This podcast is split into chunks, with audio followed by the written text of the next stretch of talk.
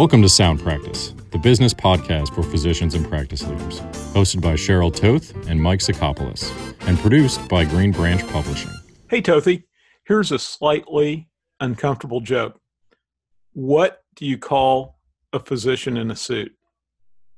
Hmm. I I don't know. I thought I would have a good comeback, but I don't. So, what do you call a physician in a suit? A defendant. Okay, ah. admittedly, a little bit of gallows humor there. and that, that joke came to mind when I was preparing for today's podcast, Tothy. Oh, well, I can understand why it would because we're talking today about physicians and litigation and what to do when you take the stand and what not to do when you take the stand. And I know that this is both important and I, I have found it also in my work with physicians to be a very stress triggering topic for many. So I'm glad you're going to help us with this one. It is And- stress triggering. You're you're exactly right about that. But look, we're gonna we're gonna work through some some of these issues. Hopefully, decrease people's level of of stress in general about this. But you know what? Before we get into the hard stuff, Tothy, let, let's just set the general mood. Give me some of your favorite legal movies. Oh, my favorite legal movies. Um, oh, you know the one I like. It's um, can't remember the name. White suits, Jack Nicholson, Tom Cruise. What's that one called? again? Oh, a few good men. yes, yes, yes. I love that one. Of course, Oh, anyone of my what a great, generation. what a great deal on the stand. Scream, you can't handle the truth. Oh, what a fabulous handle the truth. Yes, and I also, I also like um, To Kill a Mockingbird is another one. I, Oh yeah, Harper Yes. Lee, very nice. and we are definitely dating ourselves, Mike, by bringing up those two older movies, right? it, guar- guarantee that um, that that we weren't in the theaters watching uh, To Kill a Mockingbird when it when it came out originally. No. But um, I will tell you one of my my favorites, Tothy, which is Malice. You seen that movie? You remember the one? It's got Alec Baldwin in it. Yes. He plays this really cocky trauma surgeon. Yes. Oh, what a great movie! Yes, and Rebecca De Mornay, and she's really kind of Oh yeah. creepy in that film. And yeah, that is uh, that's a thriller. That's a good one. Oh, that is- that yeah, absolutely.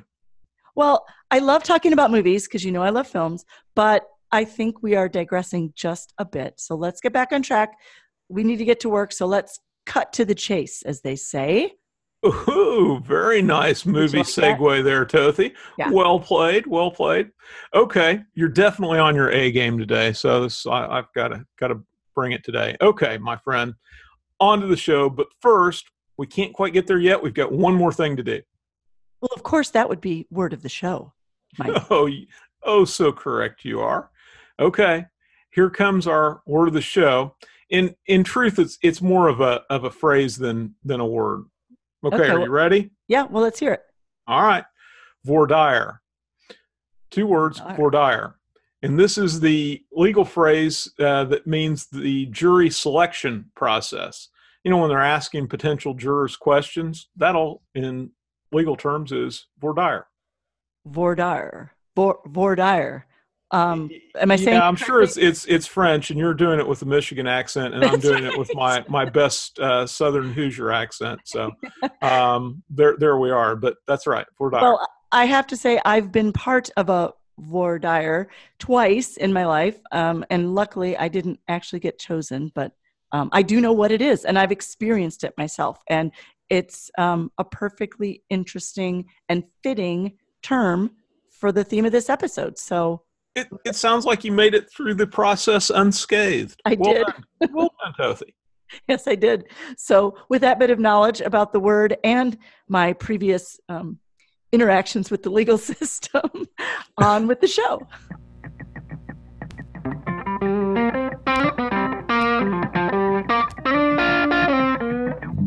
Okay, Mike. So let's talk about this issue of physicians in the courtroom and preparing for that and all of the things surrounding it so we can maybe reduce some of the stress. And I would like to start at the beginning. Let's talk about what are some of the reasons a physician might have to testify in a court of Oh, law. Tell us okay. All right. So that's a good that's a good place to start.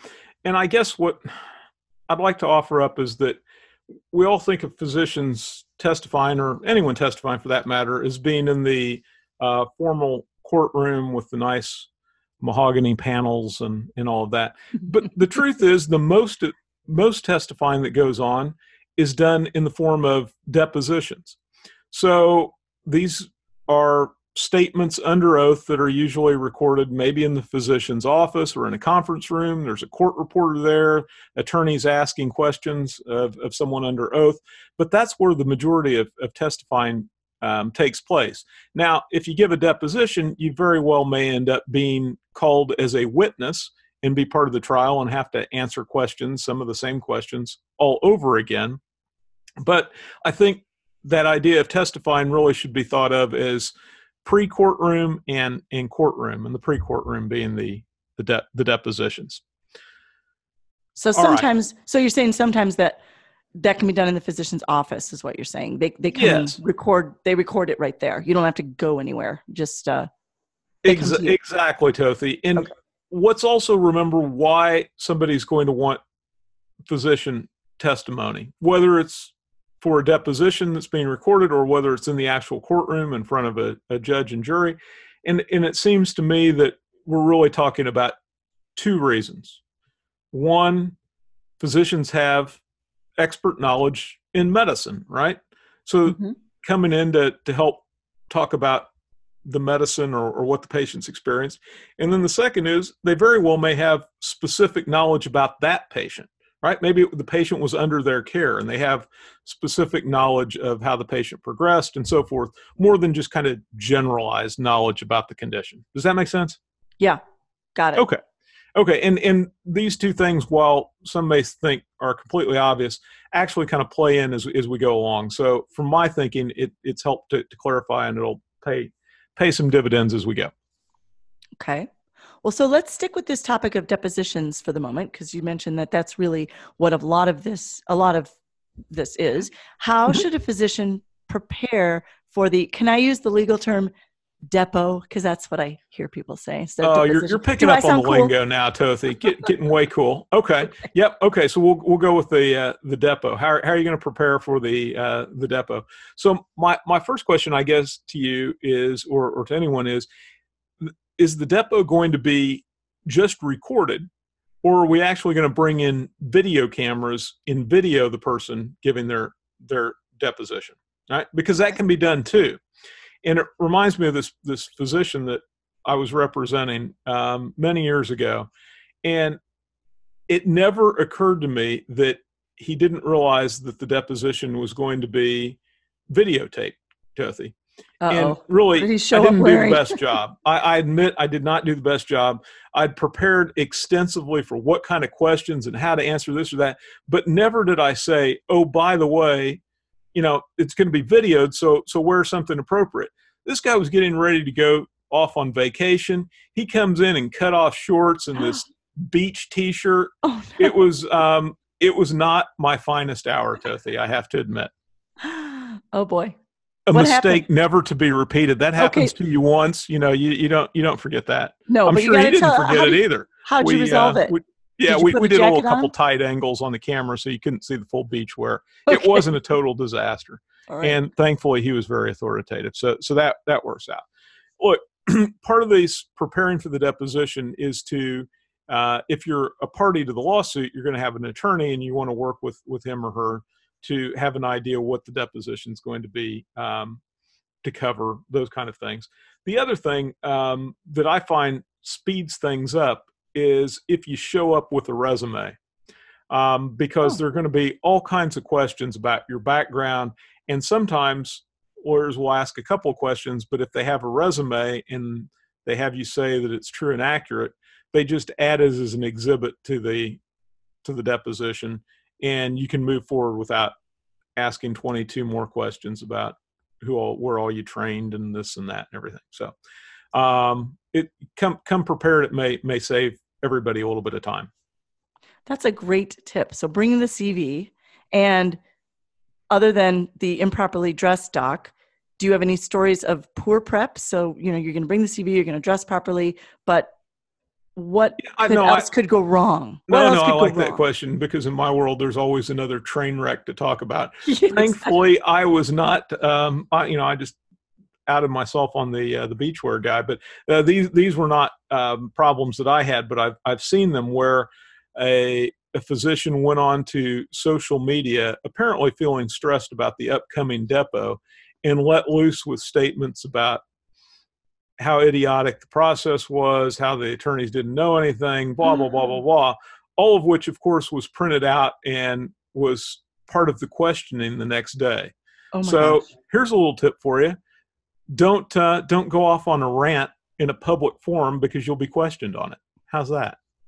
that's it's incredible that somebody would do that um, to, that would that they would lack that kind of decorum to think that that was okay but um, it's a great tip so you, you're like you got two gold stars right now in my mind bring your cv don't do a public rant on social media you, you, you make me want to uh, give it a good night, Cleveland, and just kind of wrap it up here, Dorothy. I got my gold stars. Let's just um, pack it up for the uh, for the day. oh that's so funny all right Hmm. any other any other good juicy stories No, no. Just gen- generalized rant, and, and that kind of brings the whole social media thing, right? I mean, know that people are going to be uh, be be looking at um, at what what you post and any comments that you have have made. So and, and all of that gets brought up by the um, opposing counsel, right? So anything sort of anything publicly available. So you just got to be really careful about all that because it will it will reappear.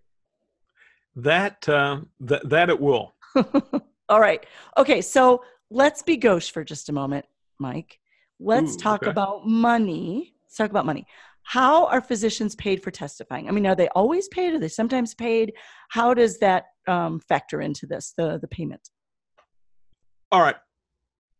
I'm happy to answer that. But first, I just want to let it know. It, look, it, it, it's a clear sign that you are neither a, a lawyer or a physician because you've waited to this point in the interview to raise the topic of cash, right? it, it, if you were if you're a member of the bar, this would have been question number one, Tothy. So hats off money? to you. All right, my friend. Let's let's talk um, let's talk money here. Um, there you, you do get paid as an expert witness if you are sadly a defendant in a case you would not get paid by your insurance company as part of your own defense. But Okay. if you are Makes if you're brought in as an expert in in some kind of a case maybe it's a patient was injured and it's a personal injury case it was an automobile case and they want the physician to testify as to the extent of the injuries of of his or her patient. That would be one where you'd come in and oftentimes are um, paid to uh, to offer that kind of testimony right? And typically the way this works is and, and poor physicians don't don't really always understand this until later in the game. Get a retainer. It's just like the the attorneys operate. You're going to say i estimate it's going to be x number of hours to prepare and and do this and my rate is whatever per hour. And uh, those i've seen those hourly rates fluctuate from uh, in the low end of 200 to 250 dollars on up to a thousand to twelve hundred dollars depending upon the expertise or the specialty of medicine Okay. Right. so but but you are to be paid by on an hourly basis it is it improper illegal big rule violation if you are paid on a contingent basis if somebody says hey if this goes well and you give good testimony we'll give you a cut of what we get at the end of this case big red flag that Oh. violates ethics rules Okay. so you cannot take a piece of the action in exchange for your testimony. You've got to do this on the, on an hourly basis. And That make how, make sense? how do, how do yeah, and how do how do physicians typically come up with that hourly rate? Is it based on what they make as a doctor, or is there a particular rate range for expert witnesses? it, it is. It is. I think it, it's it's more than what you would make if you were in the exam room or, or in the uh, in the OR. Frankly, uh, on a per hour basis, because it's pulling you away from your your normal flow and doing something um, a little bit different. And there can be time periods where you're you're waiting and whatnot. So um, so it's usually a little bit higher, and you can always ask others what what they've been doing. Uh, but but that's generally the range. Um, I have not seen in a long time anything less than two hundred fifty dollars, and in it seems to me the normal range is um, in that that five to, to seven hundred fifty dollar range, um, and that may also vary depending upon where in the country you are. I'm sure if you're in San Francisco or New York, the rates are going to be higher than they are in Terre Haute, Indiana. I see. That makes total sense. Cost of living and all that sort of thing. Okay. All right. There, there's there's one one other thing about this um, this general topic of uh, of, money, of money um, is that you need to know when you are testifying uh, that your testimony is considered the practice of medicine in most states, not all states, mm-hmm. but if you are are giving um, medical opinions, that that falls in the the practice of medicine, which means you're subjecting your license uh, to to review or potential criticism, and that's one reason that some people feel like they should be uh, compensated at a at a higher uh, rate because they could have problems with a professional society or with a licensing board based off of testimony given in a court. I, I see. So basically, you're saying that the testimony is as if they were practicing medicine. They would be they're rendering opinions and thoughts and answering questions as if they were evaluating perhaps medical records or a patient. So they're it, exactly. And so if you want to be an expert in a case in Florida and you're not a Florida physician, you're not licensed in Florida, uh, you have to go through a abbreviated process to actually get a form of a license to serve as an expert witness. So Florida's taken it to a bit of an extreme, um, but other states have similar type of type of rulings that it really does have. You can't just testify to anything you want because it can have ramifications. Okay. All right. Well, listen, we have gotten through the money question, which was the big one. Maybe we should have asked that one first. Cha-ching. So I think before we go on uh, with some of the other questions, let's take a quick break, and then we'll be we will be back to talk with Mike about more ways to prepare to take the stand.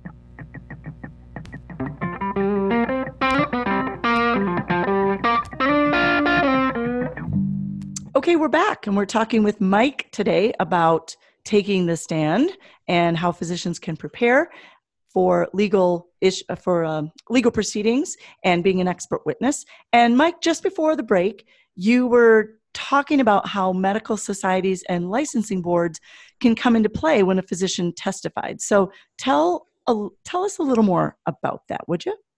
Sure, Tothy. And I think that this is a, a topic that doesn't get nearly enough attention. Um, most professional societies have actual rules or ethics rules about offering testimony. So, um, ACOG, for example, for the obstetricians, gyne- gynecologists, would have uh, specific ethical rules about their members testifying, oh. obviously for, for medical purposes, right? Yep.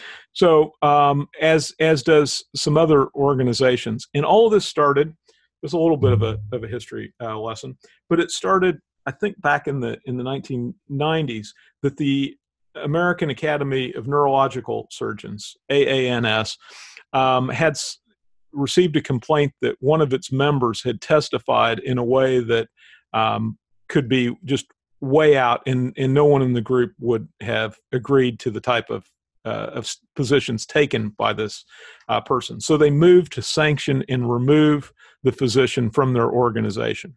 Hmm. All right. The physician, um, I believe his name, there's a public record of this, is is, uh, is Dr. Austin, and he he fought back by filing a claim saying that he should be um, that they didn't have any right to to put him out of the out of the club, and it, it got litigated, and ultimately a appeals court ruled that organizations do have the ability to put out a member if the member espouses things that are not believed by the organization. Mm-hmm. That opened the door, Tothy. And so then all kinds of professional societies begin to have some form of policing or accountability for the way their doctors uh, testified. And if you just testified to things that, as one of my clients referred to as, um, you know, dog lab science, I think was the term that that uh, he pejoratively gave it. You, you could, in fact, be put out of a professional society. So this was geared at these expert witnesses that testify for plaintiffs and would say anything for a paycheck. I think the vast majority of people out there would never do that, but there were some that were making their living as a professional expert witness, and if you cut a large enough check, they would testify to whatever you needed. And so now professional societies have a way of, of policing their, their membership. And to be fair to the members, they have ethical standards that are, are known, and you can look them up or, or get them off of your society's website. And so I'm just saying, as a friendly reminder, before you take the stand, you should be acquainted with what your ethical duties are through your professional societies um, because there could be be consequences so what i hear you saying mike is that anytime a physician is asked to testify uh, for sure for the first time or maybe be an expert witness he or she should check in with the specialty society and see what these guidelines are so they make sure that they kind of stay within these guidelines stay, stay within the lines if you will right when they're testifying i think it's not a bad idea look because most people never have any issue with this. But the guidelines are easy to find online from your specialty society. You don't have to be Sherlock Holmes to, to find these things, and you can review them very quickly. So I think that's a good good safe thing to to do. I should also, since we're on this generalized topic, uh, give a, a, nod to friend of the uh, the the podcast and a, a past uh, guest, uh, Jeff Segal of, of Medical Justice, who helps a lot of people with these type of, of issues. So, all right, hats off to Jeff. Good, good. Um, so let's switch gears a little bit. Um, I've heard that doctors that are going to testify shouldn't talk about their upcoming testimony. They're supposed to kind of keep it on the QT. Well, certainly, as we said before, as you said before, they shouldn't be spouting it on social media. Um, that seems to be common sense. But should they talk about it at all? Is this true that they should keep quiet?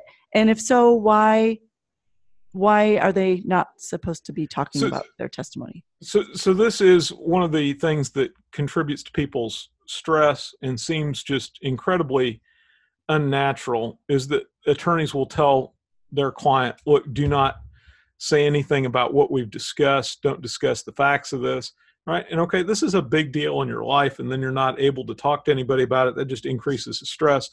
But maybe if you understand the background of, of where this is is all coming from, it could be could be helpful.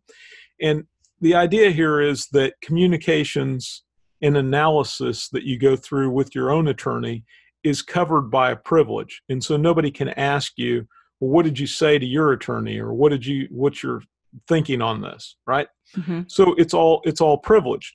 But if you go and tell a third party, you know, when I was talking to my lawyer, we, we decided we're going to try X, Y, and Z strategy. That waives the privilege off, not just to that third party that you told, but to everybody.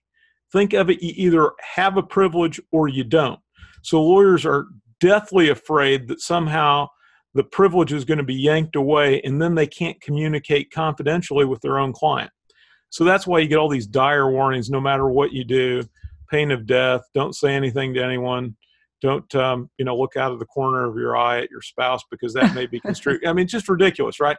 But that is the basis, and that's the fear is that it's extraordinarily hard to work for or defend someone or help them in litigation if you can't have private or confidential communications and that whipping off the the privilege rips it off and then um, you've got real problems. So that's got why it. they're trying so to guard it. once you tell somebody outside of your attorney it's fair game for everybody. Privilege is gone. So don't do it, it exactly. If the other side finds out they're going to claim that you've waived the privilege and you don't waive it just to that issue you waive it to everything. It either exists or it doesn't. So not like well what did you say about this issue? It's like anything you've ever discussed with your lawyer on this case.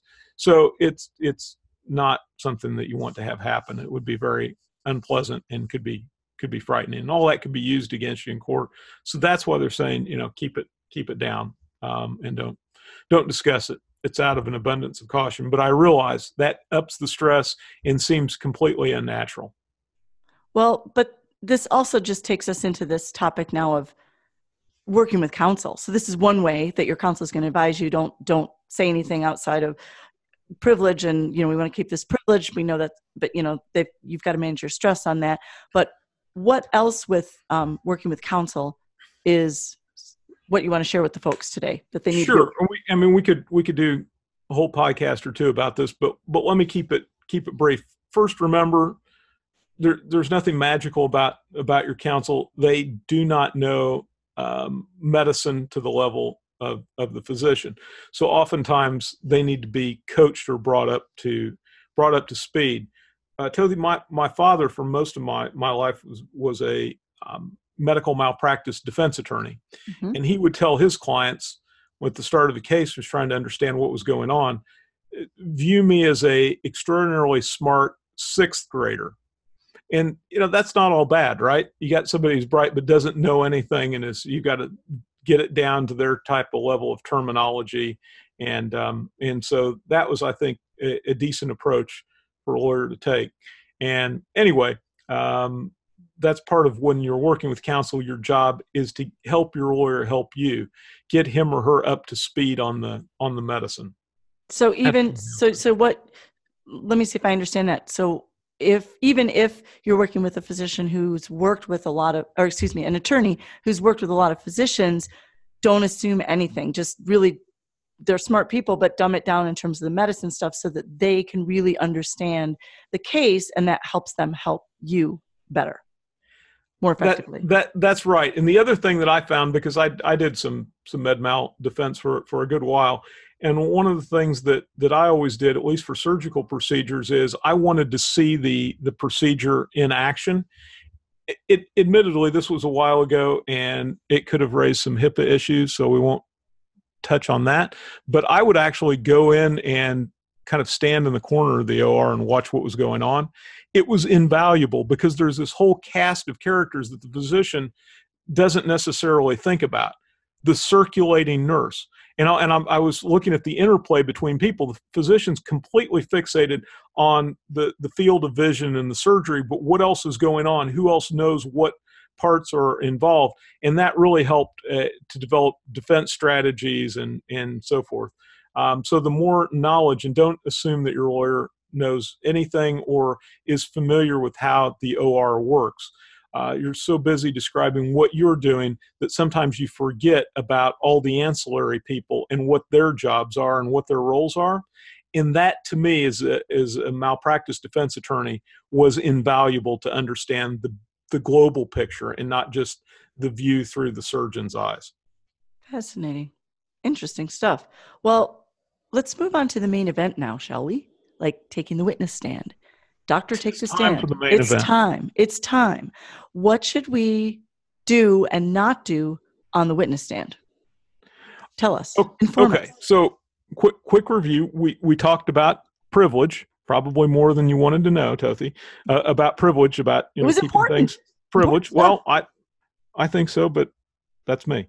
Um, okay, and then we also talked about dress. You want, um, obviously want to look at look appropriate. Mm-hmm. Um, one of my my law school classmates was doing this mock trial and had not gotten his witnesses up to speed, and one of them showed up in a T-shirt that said, "I do my best work in bed." That is oh. not the kind of thing that you want to trot out in front of the jury, right? So, no common sense here. Everybody wear a little decorum uh, proper clothing. We've covered we've covered we've covered that. But my big message here, Tothy, is that, and this is where I see people go go astray. What you want to focus on is conveying the information.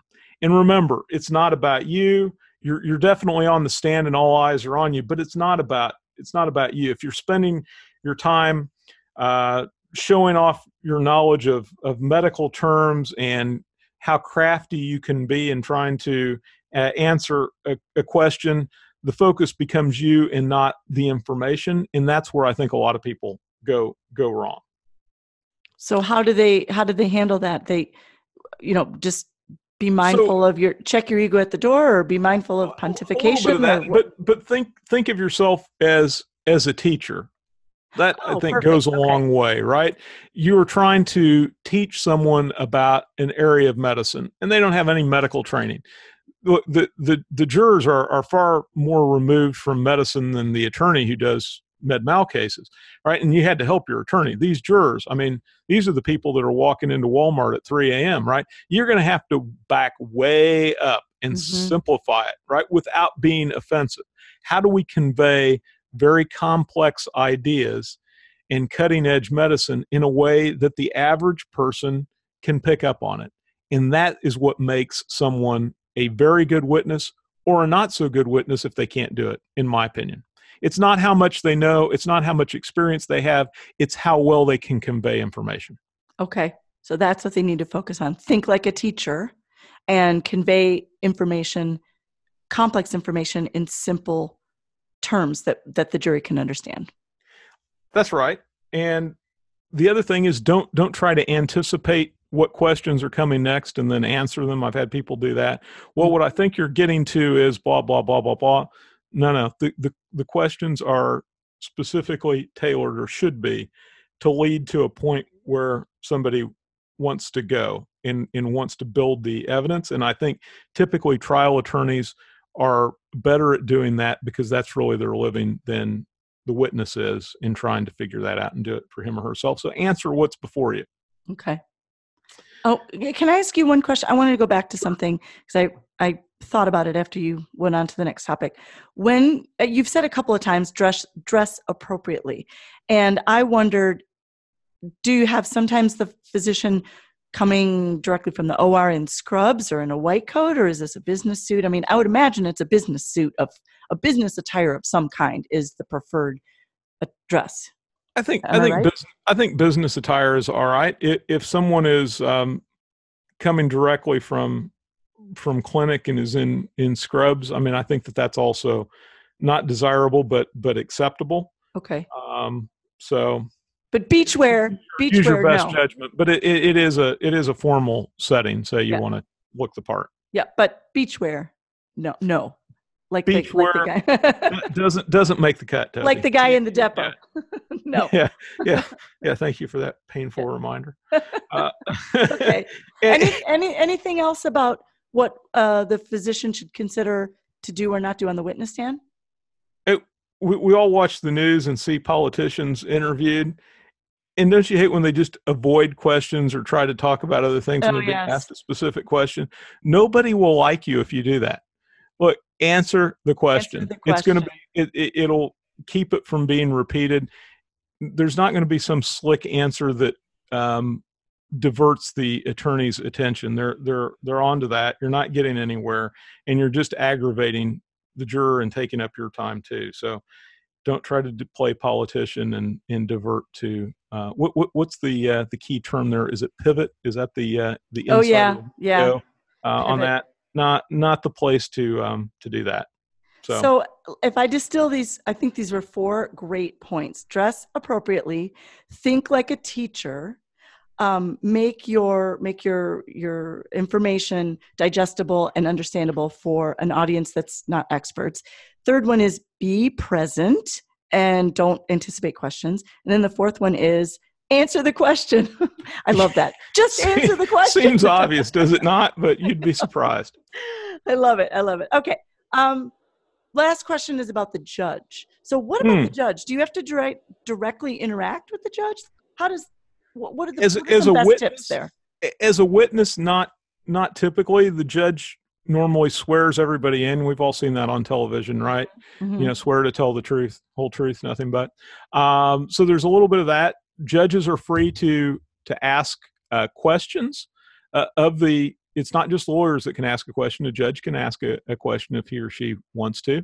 Um, but generally, the judge's role is to uh, be an impartial referee. If there is a jury, to make sure that the jury gets the information that they're supposed to, doesn't hear information they're not supposed to, but they're they're making the calls on what evidence comes in, what evidence comes out, how long we're going to go for the day, um, all of these kind of things. So they're a bit of a of a referee. So you shouldn't have to have lots of direct interaction um, with the with the judge.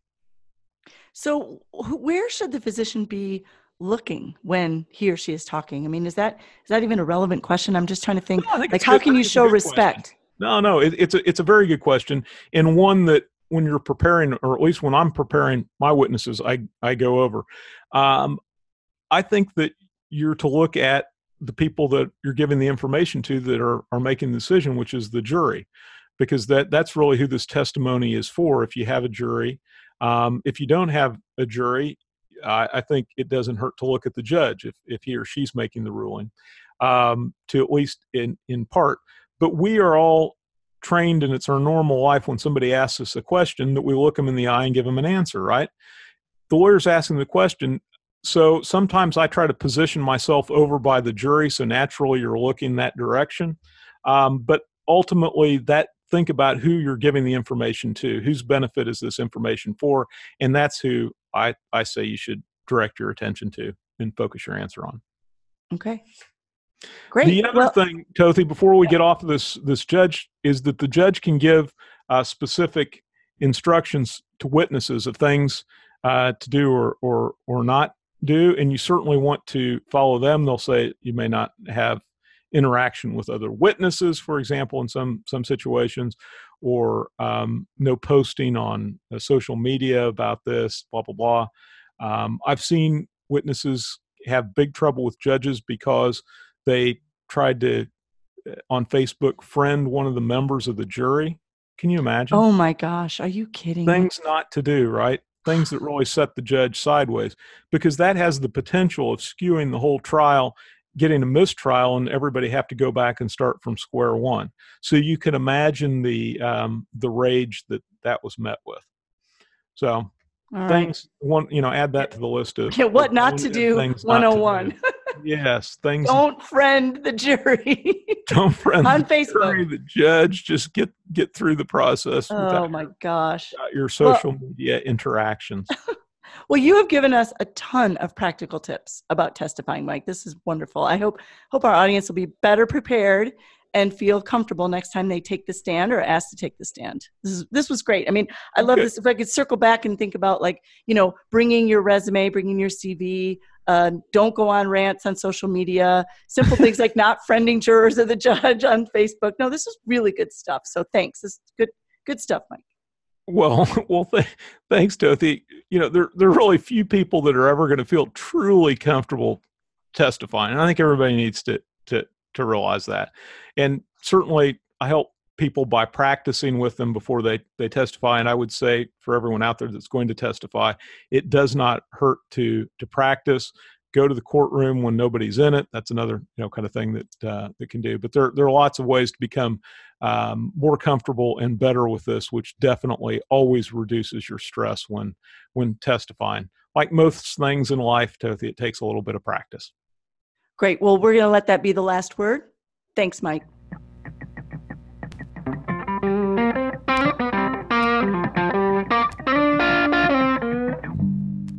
Well, I hope everyone enjoyed our, our interview.